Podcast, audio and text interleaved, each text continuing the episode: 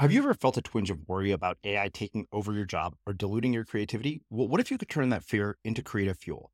We've just published an amazing new ebook called The Four Keys to Success in an AI World. And this is more than just a guide, it's a deep exploration into the human skills that AI can't touch, the skills that are essential for standing out and thriving, no matter how much technology evolves. We're talking about real differentiators here like creativity, emotional intelligence, critical thinking, and much more. Inside, you'll find actionable insights and strategies to develop these skills, whether you're a creative person, a business person, or just simply someone who loves personal development. This isn't a story about tech taking over, it's a story of human creativity thriving alongside AI. Picture this AI as your creative co pilot, not just as a tool, but a collaborator that enhances your unique human skills. The Four Keys ebook will show you exactly how to do that and view AI in a new way that empowers you instead of overshadows you. Transform your creative potential today. Head over to unmistakablecreative.com slash four keys. Use the number four, K E Y S. That's unmistakablecreative.com slash four keys and download your free copy. Even in our lives today, this isn't just high school popularity. People are rolling their eyes right now. Uh-huh. There are influencers in your office. There are influencers in every social circle, entrepreneur circles, everything. There are influencers in there. We just don't think of it as such um, because it's a little bit depressing to think like, oh gosh, we're still doing this. But there is a lot to be said for these influencers and decision makers, and it's not just the person with the highest status. Uh-huh. It's not like at work you might have an influencer that's not a manager or at least not your manager. It's never going to be the person with the lowest status, but there could easily, and you see this, you saw the show The Office, right? Mm-hmm. So you remember how Jim was like the office cool guy and everyone liked him, but he wasn't the manager. In fact, the manager was a joke. That's like the point of the show. Mm-hmm. Well, you see that in most offices where there's somebody that everyone likes, and very rarely is it the boss. In fact, it's usually not. I'm Srini Rao, and this is the Unmistakable Creative Podcast, where you get a window into the stories and insights of the most innovative and creative minds who've started movements, built thriving businesses, written best selling books, and created insanely interesting art. For more, check out our 500 episode archive at unmistakablecreative.com.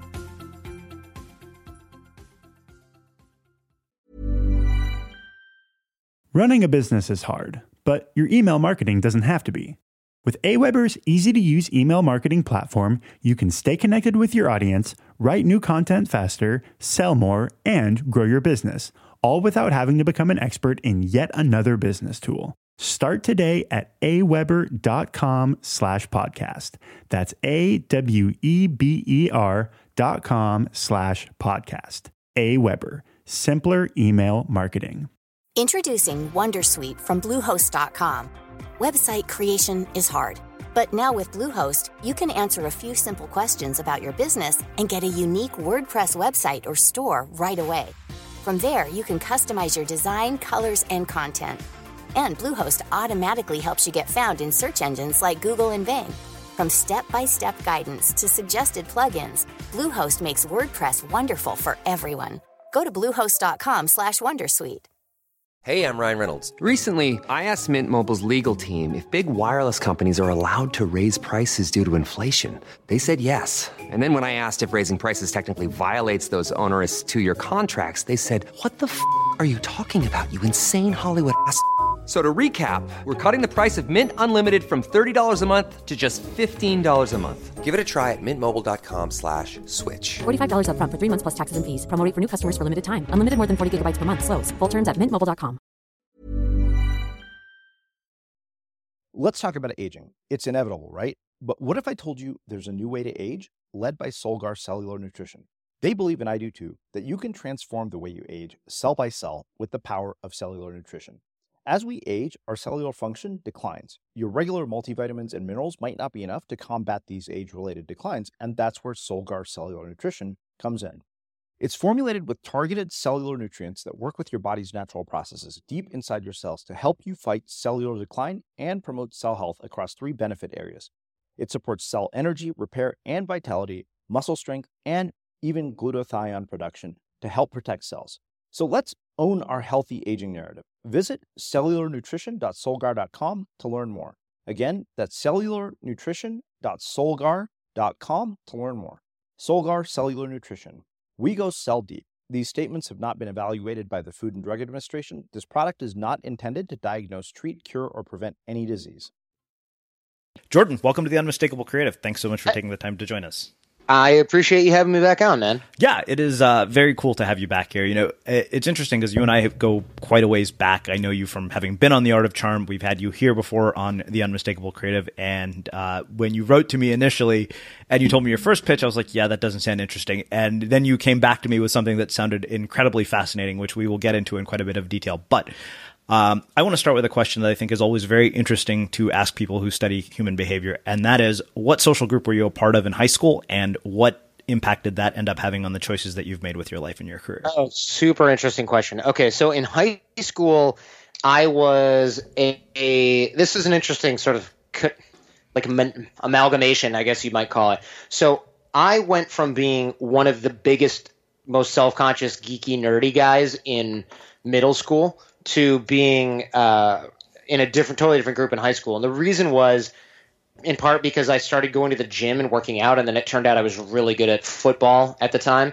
Um, and then I was also really sort of nice. And by the time I got to the high school, I was nice to all the geeks who were my friends throughout all of elementary school, all of middle school. And I didn't change that in high school because I saw that as a losing strategy. A lot of people were doing that, like, I'm going to be a dick to all my friends who are geeky in an effort to reinvent myself. And it totally does not work at all. And I didn't do that because I was like, these are good people. I don't have to be a dick. And if my new friends don't like these people, like, I just don't care. Uh-huh. Uh, and so I, I was able to sort of straddle this interesting line between here are the popular kids and the cool kids and the athletes. And my best friend was like captain of the football team.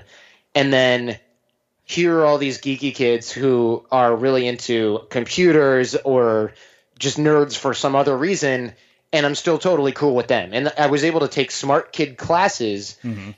goof around with all the jocks at football and stuff like that. And then I got in. And another thing that that was awesome that happened to me, and this sounds so ridiculous to say this is awesome. I separated my shoulder, and so I got an injury, and it turned out to be chronic and couldn't be fixed except with surgery. And I didn't want to do that because it wasn't like that bad, and sports didn't mean that much to me. But what ended up happening was, since this is this is also going to date me here. This is '90s. no knew how to use a video camera uh-huh. except for, and so the the coach was like, "Well, you're injured," and I was like, "Yeah, I can't play football anymore." And then I was like, "Shit!" I was going to get a varsity letter and try to go to college, not to play football, but to like have that on my college resume uh, or applications. And the coach was like, "Can you film practice?" And I was like, "Of course I can. I know everything about video cameras, computers, and all that stuff. Thanks, thanks, geek friends, right?" Uh-huh. And we're like, "Great, we're gonna pay you, and we're gonna make you a varsity player so that you can get on." the buses for the games and like you can blah blah blah blah blah. So I basically got to be varsity my sophomore year of high school or something like that, uh-huh. technically and I got to be friends with all the athletic kids right before they started rapidly outpacing me. Right, I was okay in freshman year, and then sophomore year I kind of sucked. By junior and senior year, I wouldn't have even made. I would have been warming the bench for the JV team forever as the 43rd string, you know, linebacker or something like that. Because all these kids outgrew me by uh-huh. then and my strength advantage was null. So it was great because I was since I was injured, I was the video guy. I was totally like outside that circle, and so the status and the hierarchy on the team didn't matter. I could be friends with all of the best running backs and the best people on the team, but I was the video guy. Like you can't really screw with that because I'm crucial. I'm important to the team. So I'm at camp. I'm everywhere with the team, but I also don't have to show any athletic prowess because I didn't have any. And so I ended up being on the outside of that. And that totally translated to high school where it was like, oh, Jordan's on the football team. Jordan's varsity, quote unquote, varsity athlete, even though everybody knew like the joke is, yeah, I'm the, I hold the video camera, but I'm not quite the water boy.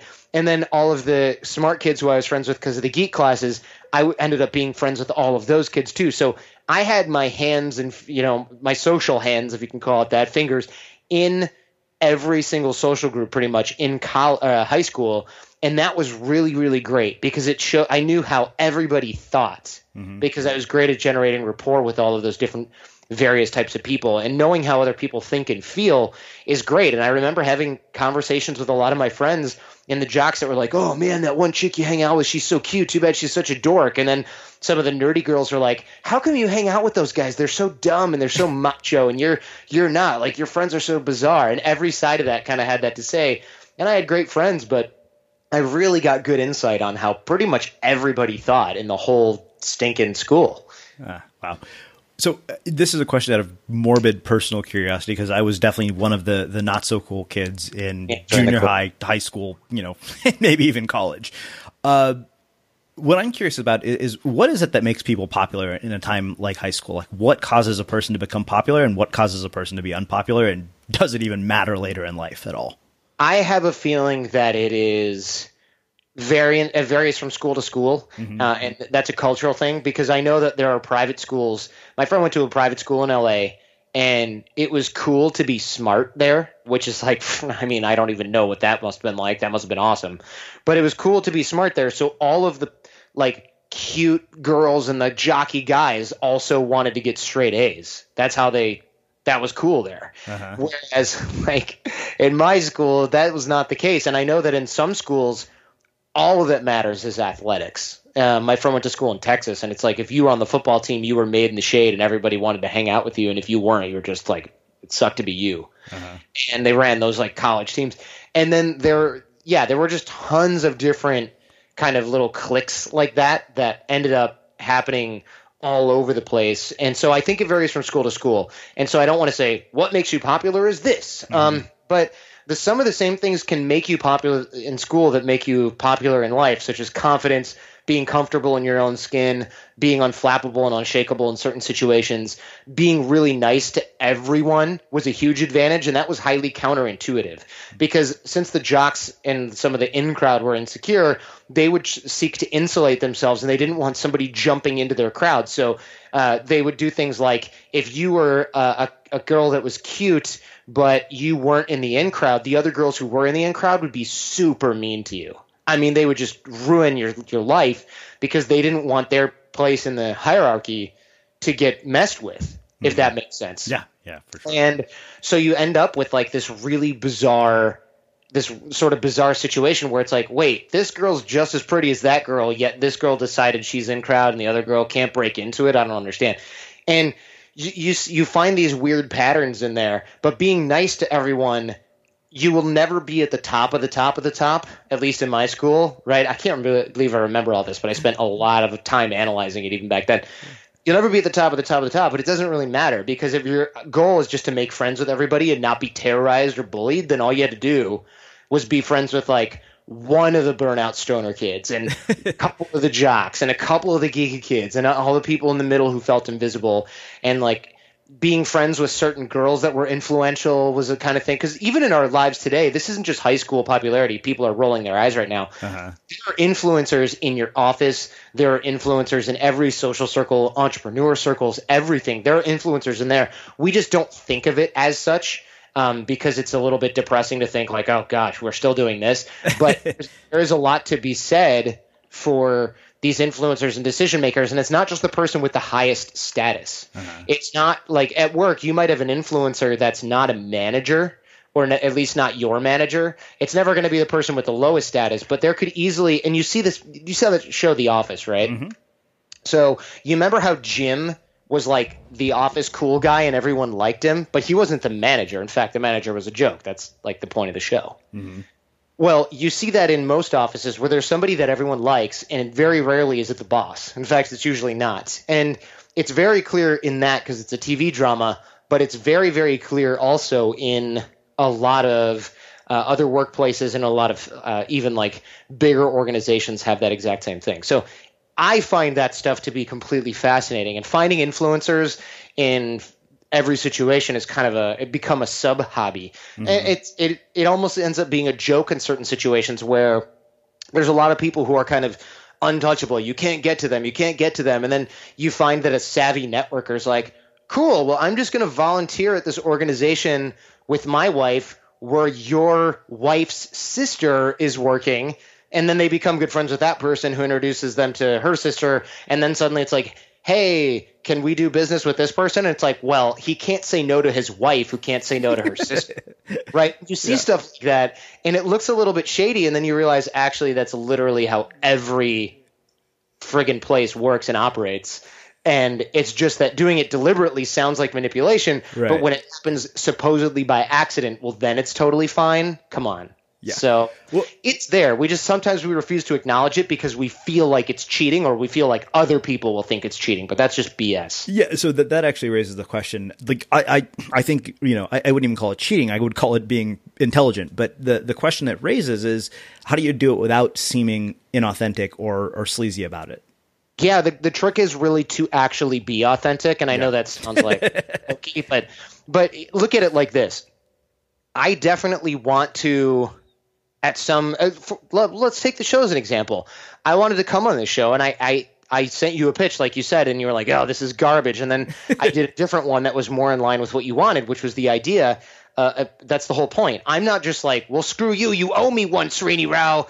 You know, which I, I do actually. Come to think of it, if we, if we were keeping score, I do. Well, yeah, but but who cares, right? Yeah. That, well, that's another thing. We'll get to keeping score. Remind me of that. Yeah. But it's better to offer you something of value, and then it's like, oh, good, this is a win for my audience and a win for for me. Because if I'd said you owe me one, you'd have been like, damn it, I oh, yes, okay, fine, but I really don't want to like slap my audience in the face with this story that they've already heard from you or this pitch I didn't really like or whatever it was in there. Uh-huh. And and that totally makes sense. And the problem is you see a lot of transactional networking and a lot of transactional relationships, especially in the entrepreneur community. And by that I don't mean every small business owner. I mean the entrepreneur on the online entrepreneur community. Mm-hmm. There's a lot of like, hey Jordan, I mean, stop me when you've heard this a million times. Hey Srini, I run a podcast, you run a podcast. Why don't I come on your show and you come on my show? And I'm like, you're no. How about no?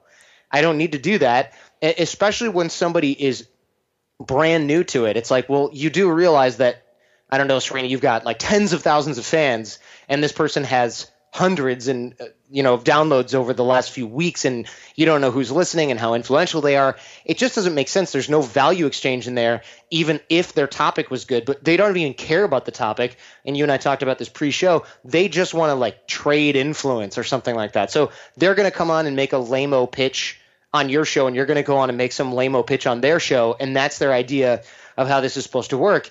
And so what I do when people pitch me that stuff, well, now I just say no. But a few years ago, I decided I'm going to test the waters here and screen these folks in the following way. I said, nah, I'll go on your show, but I'm not really interested in having you come on and talk about that on the art of charm. And 90% of the people said, well, then no, I don't want to do that because uh-huh. that's how this works.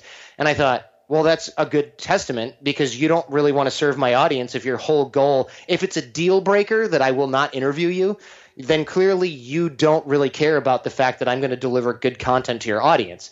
And since you're not going to care if I deliver good content to your audience, you're just trading their attention for my audience's attention. That's your goal. Then you're certainly not going to care about what you deliver to my my audience if you don't even care about yours. Mm-hmm. And so that was a huge red flag for me. And I was able to figure out that there were certain a number of people who went, Yeah, you know, I understand that. I'll tell you what, I'll have you on my show. I think your content's good. And then we can go from there if you change your mind. Otherwise, no pressure. And then out of those folks, they would come in and, and try to knock it out of the park. Sometimes it worked, sometimes it didn't. But they were happy either way because we got a good show out of it for their folks. And I thought that was a very good screen. Mm-hmm. Uh, because people who just want to add to their Twitter count or podcast downloads or Instagram followers, it's just transactional. It's quid pro quo. And some of the mistakes that those same people made were also not only the quid pro quo transactional instead of authentic networking or social capital as we call it at the art of charm mm-hmm. they do the they do the thing where, that you mentioned. They keep score where they say well you know i had you on my show. I'd like to come on yours now. And it's like yeah but that we didn't have an agreement to do that. And so what keeping score does is it creates covert contracts. Mm-hmm. and what why it's covert is because it only exists in the mind of one person and it wasn't agreed on by both parties. Yeah. And so that's what happens when it's like, hey, Srini, why don't you come on my show? Or what, you know, and you're like, great, sure. And then I interview you. And then after that, I'm like, cool, let me know when you want me to be on your show. And you're like, ah, you know, you sell plastic cases for memory cards, so I don't think it's a really good fit. And then they go, well, F you then, right? And you're going, wait, what? How did that happen? And the reason that they're angry is because they were keeping score. They had a covert contract that said if he comes on my show, I'll go on their show. And so it's this really it's weird because it's a step up and yet it's a step back from transactional networking, which if I email you and I say, "Come on my show and you, you then I'll go on yours," I can say no. Uh-huh. Right? It's transactional and it's bad, but at least I can say no. On the other hand, if there's a covert contract, it's like, "Great, I'd love to." And then you're pissed off because I broke the contract I didn't know we had. Uh-huh. I broke the agreement that I never agreed to in the first place. And so the reason that covert contracts are so bad and keeping score is so bad is because it poisons the relationship, but it's unilateral. You're not actually mad at me. I'm mad at you for something that you're not doing that I never asked you to do. Weird, right? Yeah, no, it's brilliant. And, and if, you know, I, I, think we could both probably agree that if you haven't read it, Give and Take by Adam Grant is a really, you know, great book about this. Uh, yes. That goes into, to, you know, explicit detail about the science of it. so, uh, yes, uh, you know, one of the things that I, I am very curious about is, you know, you mentioned that you were the video guy for the high school football team, which, you know, being an avid Friday Night Lights fan um, and somebody who plays Madden but couldn't tell you a thing about what's actually happening in real football, NFL or college. Um, I'm curious what you learned about human performance by watching athletes.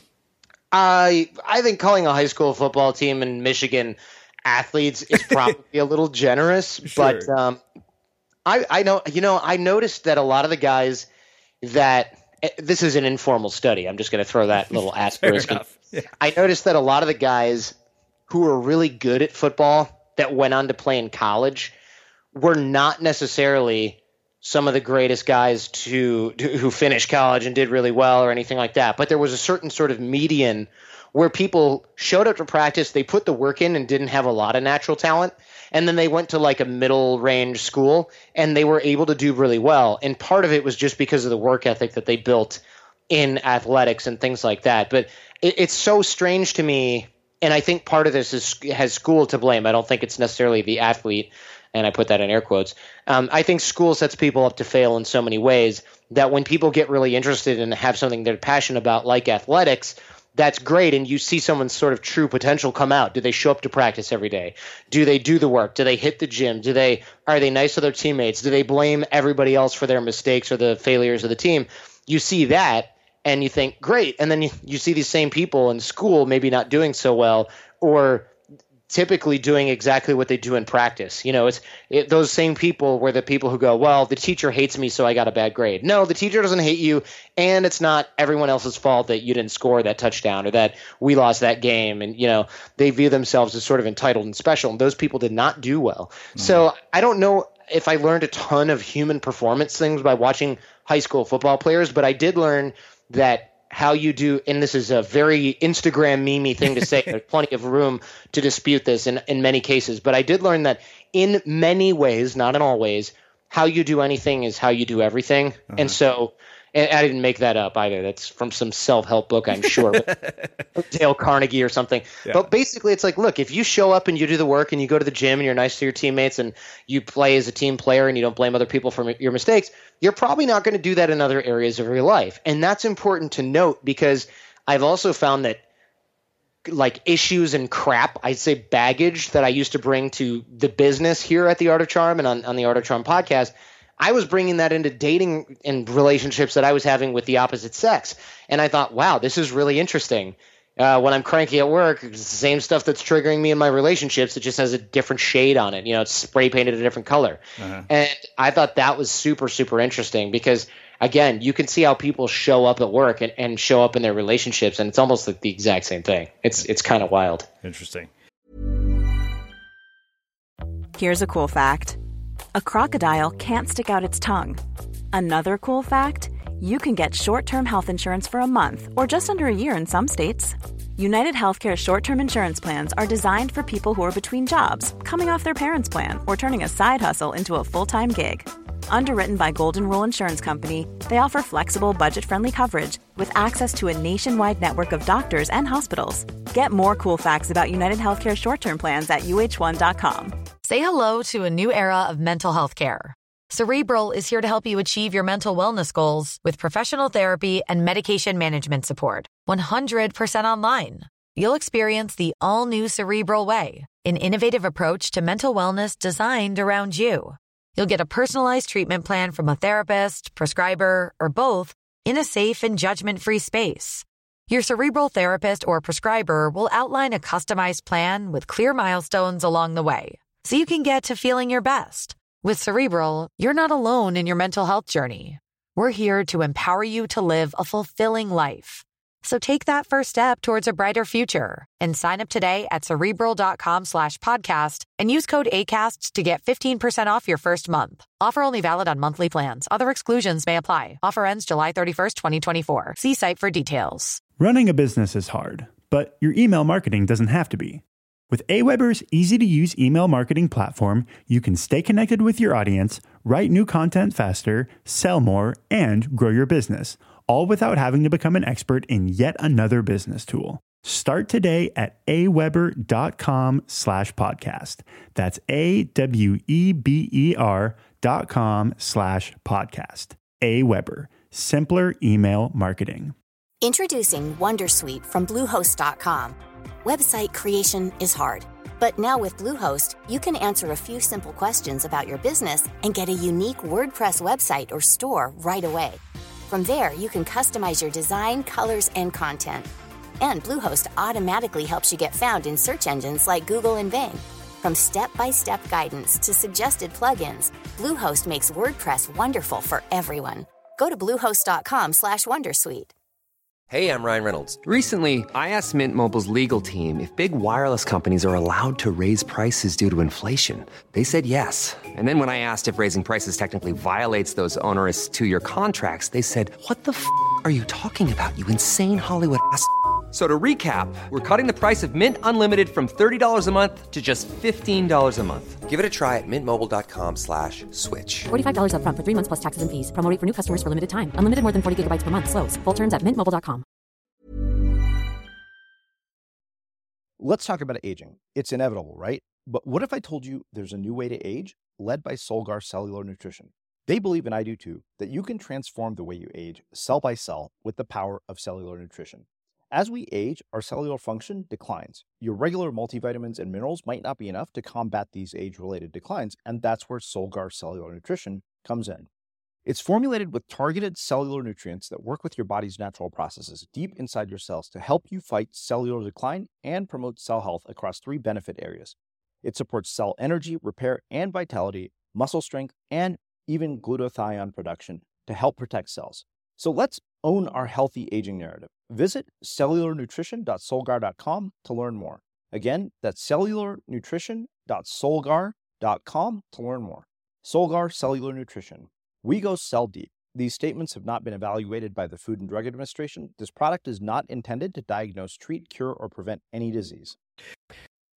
So, what exactly prompted um, you know in addition to sort of being this person who could navigate multiple social groups i mean you, there were some interesting things that you wrote to me when, when we came back with the second pitch about being an informant for the fbi hacking phones and doing all sorts of crazy shit that you know i was kind of like okay this is fascinating.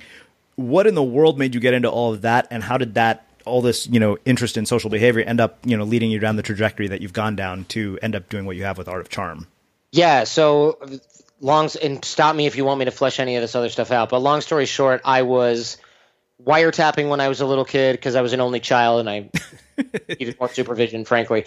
Um, and that got me interested in people as three dimensional human beings. Because when you're a kid, adults are people that yell at you, feed you, drive you places, and give you homework. And and your parents are somewhat more three dimensional, but every other adult is like Charlie Brown, like wah wah wah wah wah type thing. You know, you don't they're just with this weird alien type of person to you.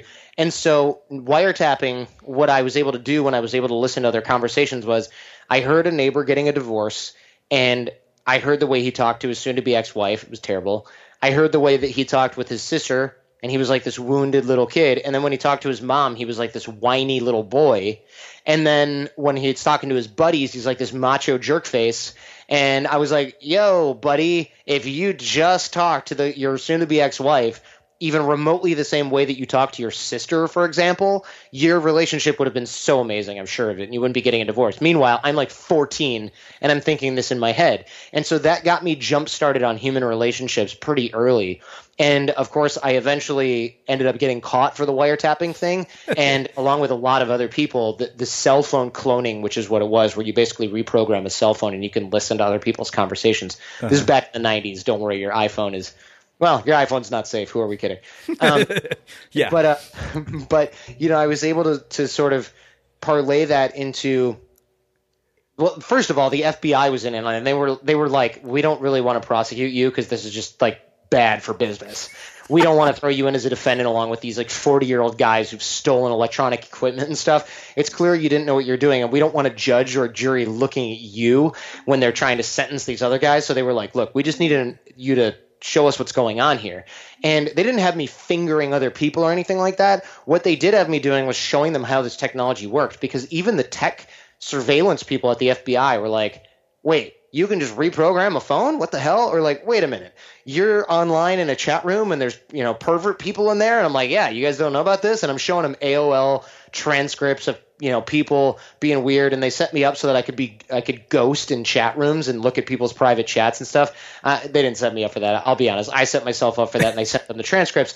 And they they were kind of using me in a way where look law enforcement can't just just spy on random people without a warrant. But if a citizen says look i got this information you might want to know about it then sends it to them. I was faxing them chat script transcripts from other people. They were like, "Oh, we're very interested in this because this is clearly like online child predators and you know other hackers and stuff like that doing very illegal things." I'm not talking about the kind of hackers that go, "Man, the phone system is so interesting. Let's see if we can do this. Let's see if we can do that." I'm talking about people who are like hey, I steal wallets and I put the credit card numbers online for money. Like these are bad people, these are criminals, and a lot of child molester types. This is again back in the days of AOL chat rooms, and these guys were kind of going unchecked because the FBI didn't have agents that were tech savvy. They had a, and I'm not even kidding, cybercrime department or division, and they were only in I think DC. Mm-hmm. And there was like four or five agents assigned to this in the early 90s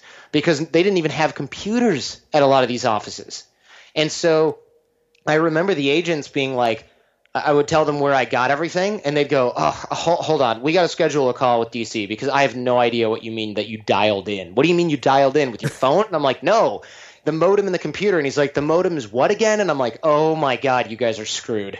You know, like how are you going to fight these people if you don't even know what the hardware is? And the truth is, it was just you know there was a curve, and the criminals were on the edge of the curve and uh, and the the police were playing catch up, but it wasn't even remotely as close as it was now. And there were there was no such thing as a white hat hacker back then either. I mean, if there were, if there was, I, I've never seen it. And so I started to work with them, and and that put me in an arena where, as a 15, 16 year old kid, I'm dealing with adults all day, every day, all the time, mm-hmm. and not only adults, but like people I thought were pretty cool, FBI agents, security people that stuff was really interesting. So that got me interested in the fact that um, these human relationships, not only could I see these conversations online and on the phone, but I was dealing with people who had real stuff. I mean, these FBI guys were in their 20s and probably in their 30s as well. And I was freaking 15, man. You know, so it's not so secret agenty like it sounds because this happened over such a long period of time that you know it was like once a month there would be something interesting happening. Mm-hmm. But that really got me interested in human behavior. And then finally, later on down the road, I started working on Wall Street, and the guy who hired me, it, you know, when you're a kid like me, you can get by on, and I'm putting this in air quotes so I don't sound like a d bag. You can get by on so-called smarts through middle school and high school. But then when you get to college at the University of Michigan, everyone's as smart as me, or at least most of them were. Mm. They hmm. were just getting drunk all the time because it was their first time away from home. So my competitive advantage switched from smart guy who can ace a test without even learning the math beforehand to guy who's willing to outwork everyone because I, I wasn't smarter than anybody in college. I was just able to outwork those folks. Mm-hmm. And the same thing happened in law school. But when you get to Wall Street, everyone's smart as hell and everyone's out working, you know, they're working 20 hours a day, seven days a week. So you, I lost my competitive advantage and I ended up with uh, essentially imposter syndrome where it was like oh my god, they're going to figure out I don't belong here. I'm the dumbest guy here. I can't pay attention to anything. I'm bored, and that's going to get me a huge disadvantage. And oh my gosh, you know, and you, you just go crazy. And then the guy who hired me, Dave, was never in the office, but he was one of the top paid partners, as everyone said. And I thought, wait a minute. I'm billing in six minute increments and you are never in the office. Do you just work from home? So I, I had to find out what was going on here because the other partners, I would come in on Saturday night to try to like, I would try to like show some girl, you know, hey, this is my skyscraper where I work. And I remember one Saturday night showing up and it was like 2 or 3 a.m. You know, and I'm like seven drinks deep thinking like I'm totally going to make out with this girl in, her, in my office because I'm 25, have a little sympathy. You know, I'm not like that anymore. And then I show up and everyone is there every single freaking partner was there, all the counsel was there, all the senior associates, and I thought, what the hell? Mm. So I got the hell out of there before they saw me and gave me work or worse. And then the next Monday, I asked one of the mid-level associates, I was like, "Hey, are we closing a deal? What was going on this weekend?" And he goes, "No, why?" And I said, "I don't know. Well, I'll, I'll be honest. I popped up here. This is a guy I could trust. I was like, I popped up here with somebody." To kind of enjoy the view, and he's like, "Yeah, I got you." And he goes, and I said, "I saw everybody there," and he goes, "Dude, we're here every night." We're here every night on Saturday. What time did you come? I was like, I don't know, 2 or 3 a.m. And he goes, Yeah, I mean, that's not totally unusual for us to be here at that hour. And I thought, wait a minute. I'm a summer associate. I'm going home at five, then going to see like Blue Man Group with you know my quote unquote mentor class, and they're whining and dining us to make sure we stay there. But really, you're there all day, every day. So the fact that Dave wasn't even there at 2 p.m. on a Tuesday, that raised a flag. And so when HR had our mentors, quote unquote, take us out for coffee because I'd never even seen the guy. I said, he said, ask me anything. And I, I am sure he thought I was going to ask about financial derivatives. And instead I said, so everyone says you're one of the top partners, but you're never in the office. I don't understand how you bill hours.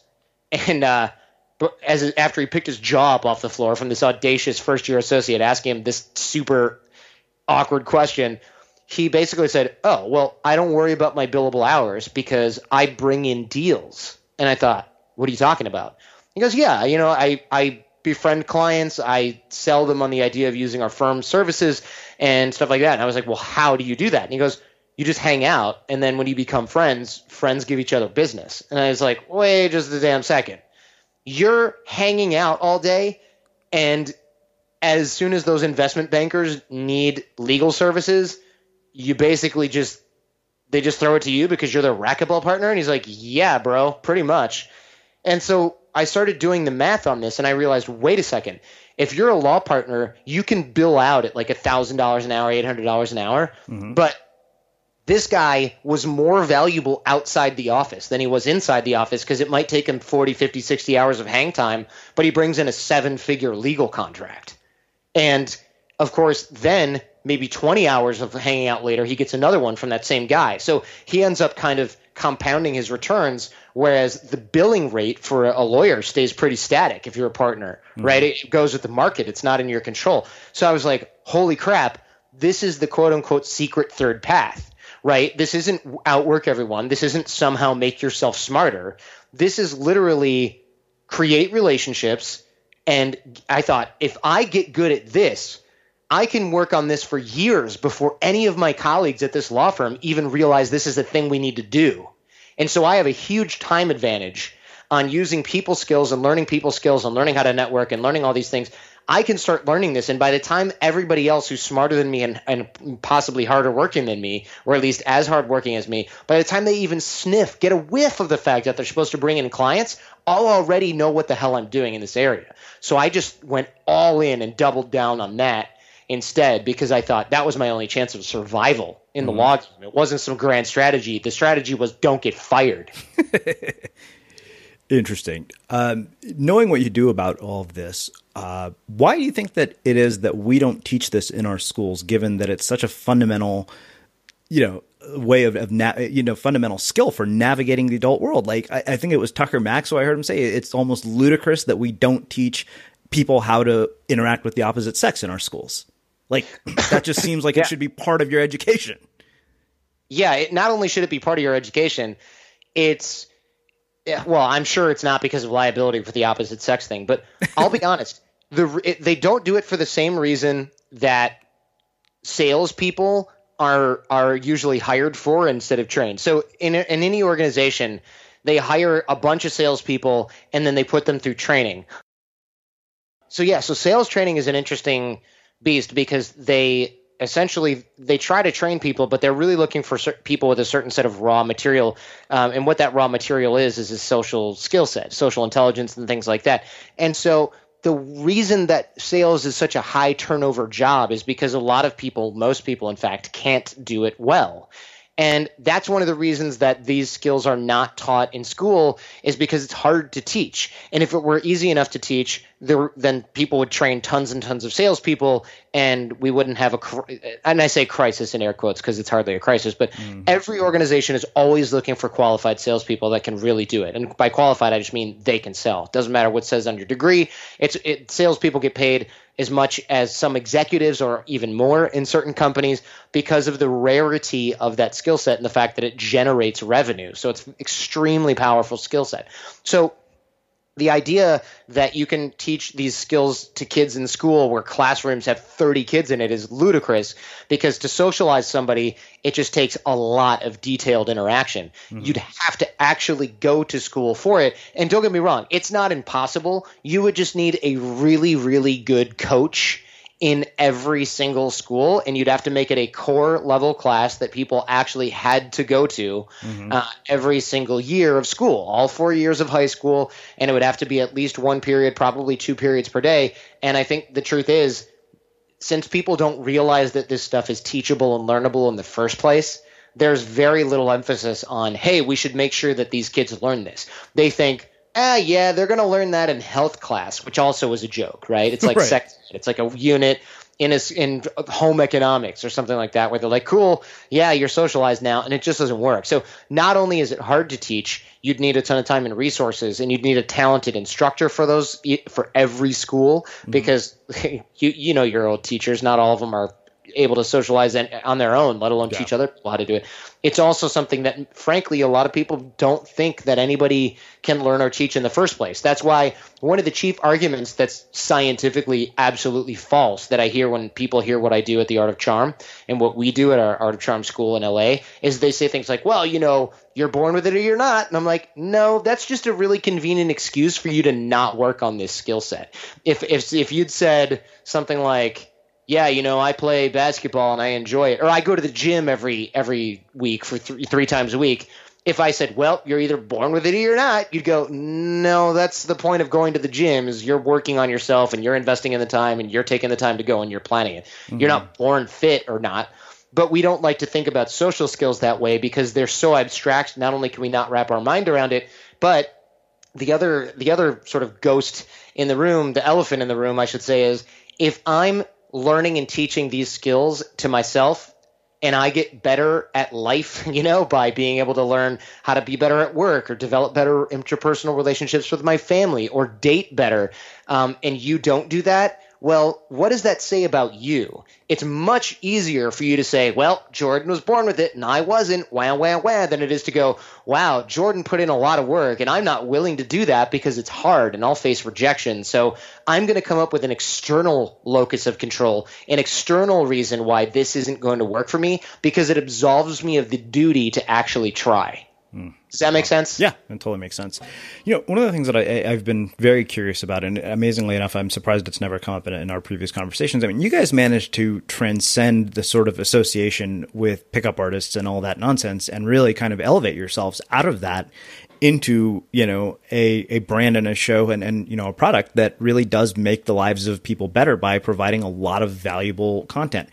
I'm curious um, how you managed to do that. Yeah, this was no easy feat and something that we're still dealing with a lot. So when we first started, we were thinking our well, first going back to the whole Dave thing, right? It was he sort of pointed out the idea that I needed a network. I threw myself into that wholeheartedly, took every Dale Carnegie style networking speech, whatever class that I could find. And then after that, I essentially decided to go and, and learn and talk about this and teach this stuff. Then I ran into my business partner, AJ, who was really good with the opposite sex. And we were talking about this, and he kept pointing out the parallels to the whole networking thing along with the dating stuff. And I thought, wait a second. This is a lot more interesting. This just got a lot more interesting, right? Because sure, I'll need this for work in five to seven years, the networking stuff, but this sort of like meet women thing that applies to me right now. So we started talking about that and then we would meet women at bars and we were talking about body language and nonverbal communication and dating stuff and they would uh, agree or disagree and we'd have these great conversations. So we ended up being the center of attention at all these different places and we decided wait let's teach this dating stuff. Well this is 2006 so before people go you pickup guys this is 2006 the game, that book, and all that stuff, that hadn't even been written yet. Or this might have even been 2005 at this point, or 2004. That book hadn't been written yet. And the game, written by Neil Strauss, good friend of mine, love him. Um, but a lot of people who read that went, "Oh, let's be weird, rapey guys," and they just went off on all these tangents and like got into some really gross stuff. And it's it's not anything. It's not a reflection of Neil. It's a reflection on how unsocialized a lot of men were trying to turn women into a role playing game or some sort of sort of video game that they could control and and thereby get some control over their own lives. And that became problematic. And so we then had to pivot because it just got so gross uh, that we we couldn't be the good guy dating people because that just didn't work. At some point, the industry had such a bad name and the whole PUA thing had such a bad name that it was kind of like saying, I'm a drug dealer, but don't worry, I'm a good drug dealer. It's like, nah, you're still a drug dealer, so we're going to label you as that. And so we had to pivot. And the way that we did that was but but we, I didn't want to not talk about social dynamics anymore. So I had to figure out other contexts in which social dynamics and social dynamics principles were applicable, practical, and things we could still teach on the art of charm without being like, so when you're at a bar and you want to talk to a chick, blah blah blah, this and that. And the this was easier than I thought because frankly, I got into relationships. I'm a serial monogamous. I'm freaking married now. So like I can't talk about so when you walk into a bar, which is I haven't been to a bar alone or with guys trolling for women for a decade, dude. You know, I can't do it anymore. So I just focused on what I was interested in personally because my interest in social dynamics didn't wane. Uh-huh. It just pivoted from how do I meet girls to how do I develop meaningful relationships with the same sex and opposite sex and in business and things like that. And I simply started talking about things I was interested in. And yes, I lost plenty of fans. This is this was the great lesson. I lost plenty of fans who were like, "Why aren't you talking about picking up girls anymore? Ugh, I hate you guys now, losers." Those guys went away but a whole other contingent of people said, "Oh, finally, I can, namely women, I can listen to this now because it's not a bunch of bros talking about banging girls." Um, you know, and other gross bro stuff. And then the other, the massive chunk of the audience, the original chunk of the audience, they simply grew with us. So since they were applying the things that they learned on the show, they also found themselves in relationships and they also found themselves growing and outgrowing the whole dating thing. So we took the majority of the audience with us we lost a bunch of the guys that frankly, after dozens and dozens of hours, we're still having issues with this.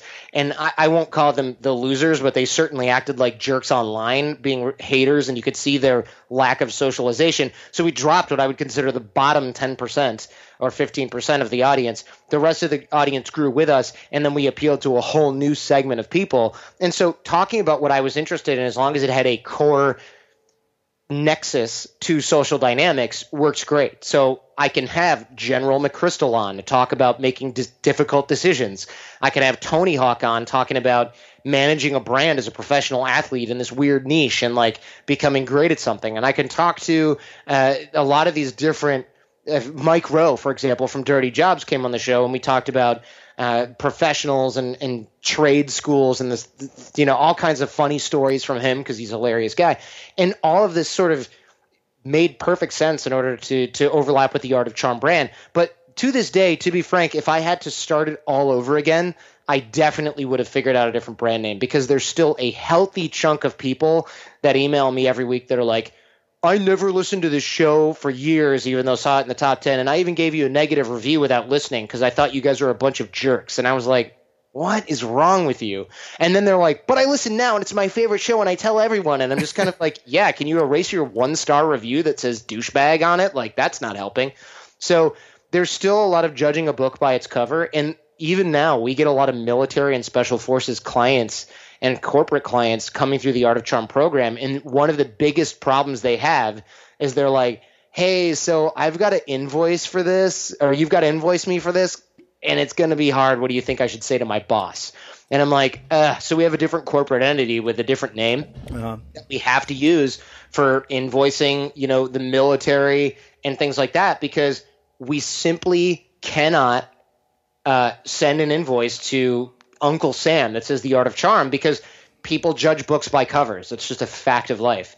And so, in, in order to avoid having all this re- weird scrutiny, we have to we have to have a corporate name that just sounds boring. Mm. You know, so if I was able to do that again, I would have renamed the show something totally different. Uh, although, you know, at the time it really worked well for us. So it's tough to rebrand, even over a decade. It's really tough to pivot. Interesting. Um, what have, what's been the impact on people's lives of really understanding, you know, social dynamics? Like, what kinds of outcomes have you seen in the lives of the people that have been affected by this work? You mean people that come through the program and things like that? Not just the program in general. I mean, you know, in terms of learning about this aspect of their life, like what kinds of changes do they see? Yeah, I mean, this is one of those sort of game changer type of concepts for me and for a lot of folks that come through because for many slash most people that come through um, and learn this and learn this stuff just from the podcast, not even just from graduating from the the Art of Charm school in LA and stuff like that. You learn so many things about yourself that you just never saw coming, and you and you you completely learn to change the dynamic between the way that you interact with yourself and the the way that you interact with the world. And I know that sounds a little bit cryptic, but basically what I mean by that is a lot of people come in thinking, all right, I'm a sales guy for, or you know a software engineer at Google, and I need to be able to transition to management roles. So I've got to figure out how to do that.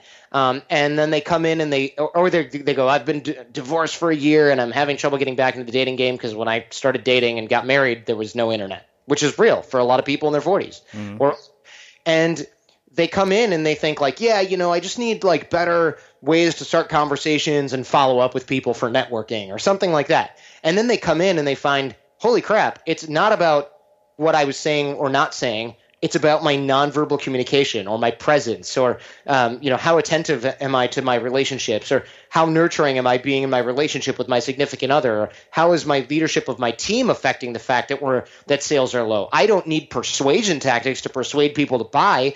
I need to persuade and influence and lead my team to be behind me so that we can all close deals together. And you find out that the problem that people come in with or they th- uh, sorry the problem that people think they come in with is almost never the problem that they actually have. And that's been uh, one of the major takeaways for me and for every single client that's come through the Art of Charm, or everybody who's even l- started learning things from the Art of Charm podcast, is it's never the problem that you think you have. It's very hard to self diagnose. Mm-hmm. And so a lot of people start listening to the show because they're like, I want to start a business. And they listen to some of these things and they go, mm, actually, I don't want to do a business at all. I just want to do my art. Or they're like, oh, I just want to get into a relationship with somebody because then I'll feel complete. And then it's like, oh, wait, no, it's not about getting into a relationship to feel complete. It's about working on myself, deserving what I want, and then filtering in the right kind of people into my life. And so that's sort of a meta takeaway that I think is extremely important because a lot of us are looking for something external that we think is going to complete us. If I get a million downloads of my podcast, I'm going to be on the cloud nine. No, you're not. You're going to be whining about how Joe Rogan gets 10 million downloads. you know, it's it's always like that. So it has to come from internal. You have to shift the locus of control from external to internal. And I think that's one of the major, major takeaways that people get. And that's why we have fans who are listening in Syria and they're like, this has been a life changing thing for me. And I'm like, this has been a life changing thing?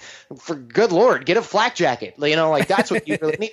And they're thinking, like, no, this is the same thing that's gotten me through here. And, you know, we'll get emails from people who are on oil platforms or working in Antarctica or working in Africa. And of course, we're getting people who are working at law firms in Manhattan. And the takeaways are often very, very similar. That internal locus of control, the fact that you can you can learn about certain skill sets that you thought were previously unteachable, unlearnable, and you can apply these things in your life, and you're not just a big version of the cutout cardboard cutout that you were when you were 10 years old you know, the, the idea that we can change every aspect almost of our personality despite nature and nurture, we can nurture ourselves to be the person we want to be is massively empowering. And it's something that's on a lot of Instagram memes, but none of us really truly believe it until we see it. And in order to see it, we got to put in the work. And in order to put in the work, we got to have somebody showing us what to do. And that's what we're trying to do at the Art of Charm because social intelligence is really humanity's only superpower. You know, there are apes that are stronger than us.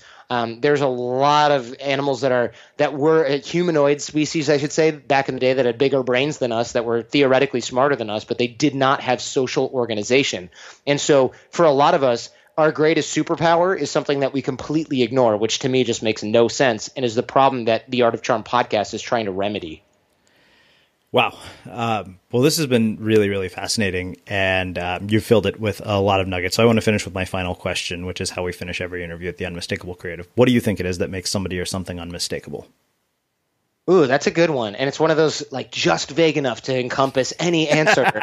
you know, um, I'm sure this has been said a bajillion times, but I'm going to say it anyway because I think it's the truth. I think being able to be authentic and unapologetically yourself is extremely powerful and unmistakable. But what I don't mean is don't apologize and and I don't want this to come across as like the another sort of bromide. Um, and I put uh, emphasis on bro. The one uh, emphasis on the bromide here is a lot of people are like, "Did never apologize, unapologetically yourself." That's not what I mean. Um, the guys who and, and women who are walking through life thinking, "I don't give a crap. I'm just going to do whatever I want." It's like, no, you give so many craps. You want to give the illusion that you don't care. It, there's so much strength in actual vulnerability that there's no point in faking vulnerability because it just puts a mask on yourself. And that mask drives a wedge between you and everyone that you interact with. So that vulnerability of just speaking what's on your mind in a way that's not designed to elicit a reaction is, uh, well, frankly, a skill that's so far taken me a lifetime to master. But I, when people do it right, it's so freaking refreshing, relaxing, and endearing that I think that would make anybody unmistakable. Awesome. Well, I think that makes a, a fitting end to our conversation. And for everybody listening, we will wrap the show with that. Thank you for listening to this episode of the Unmistakable Creative Podcast. While you were listening, were there any moments you found fascinating, inspiring, instructive, maybe even heartwarming? Can you think of anyone, a friend or a family member who would appreciate this moment? If so, take a second and share today's episode with that one person because good ideas and messages are meant to be shared. Running a business is hard, but your email marketing doesn't have to be. With Aweber's easy to use email marketing platform, you can stay connected with your audience, write new content faster, sell more, and grow your business, all without having to become an expert in yet another business tool. Start today at aweber.com slash podcast. That's A-W-E-B-E-R dot com slash podcast. Aweber, simpler email marketing. Everybody in your crew identifies as either Big Mac Burger, McNuggets, or McCrispy Sandwich. But you're the filet fish Sandwich all day.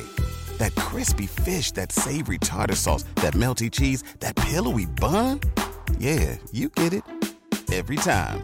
And if you love the filet of fish, right now you can catch two of the classics you love for just $6. Limited time only. Price and participation may vary. Cannot be combined with any other offer. Single item at regular price. Ba da ba ba ba. Shopify helps you sell at every stage of your business. Like that, let's put it online and see what happens stage. And the site is live. That we opened a store and need a fast checkout stage. Thanks. You're all set. That count it up and ship it around the globe stage. This one's going to Thailand. And that, wait, did we just hit a million orders stage? Whatever your stage, businesses that grow grow with Shopify. Sign up for your $1 a month trial at Shopify.com slash listen. Join us today during the Jeep Celebration event. Right now get 20% below MSRP for an average of 15178 under MSRP on the purchase of a 2023 Jeep Grand Cherokee Overland 4xE or Summit 4xE. Not compatible with lease offers or with any other consumer incentive offers. 15,178 average based on 20% below average MSRP from all 2023 Grand Cherokee Overland 4xE and Summit 4xE models in dealer stock. Residency restrictions apply. Take retail delivery from dealer stock by 4 1. Jeep is a registered trademark. Don't you love an extra $100 in your pocket? Have a TurboTax expert file your taxes for you by March 31st to get $100 back instantly. Because no matter what moves you made last year, TurboTax makes them count. That means getting $100 back and 100% accurate taxes only from Intuit TurboTax. Must file by 331. Credit only applicable to federal filing fees with TurboTax full service. Offer can be modified or terminated at any time. Have you ever felt a twinge of worry about AI taking over your job or diluting your creativity? Well, what if you could turn that fear into creative fuel? We've just published an amazing new ebook called The Four Keys to Success in an AI World, and this is more than just a guide. It's a deep exploration into the human skills that AI can't touch, the skills that are essential for standing out and thriving, no matter how much technology evolves. We're talking about real differentiators here like creativity, emotional intelligence, critical thinking, and much more. Inside, you'll find actionable insights and strategies to develop these skills, whether you're a creative person, a business person, or just simply someone who loves personal development. This isn't a story about tech taking over, it's a story of human creativity thriving alongside AI. Picture this AI as your creative co pilot, not just as a tool, but a collaborator that enhances your unique human skills. The Four Keys ebook will show you exactly how to do that and view AI in a new way that empowers you instead of overshadows you. Transform your creative potential today.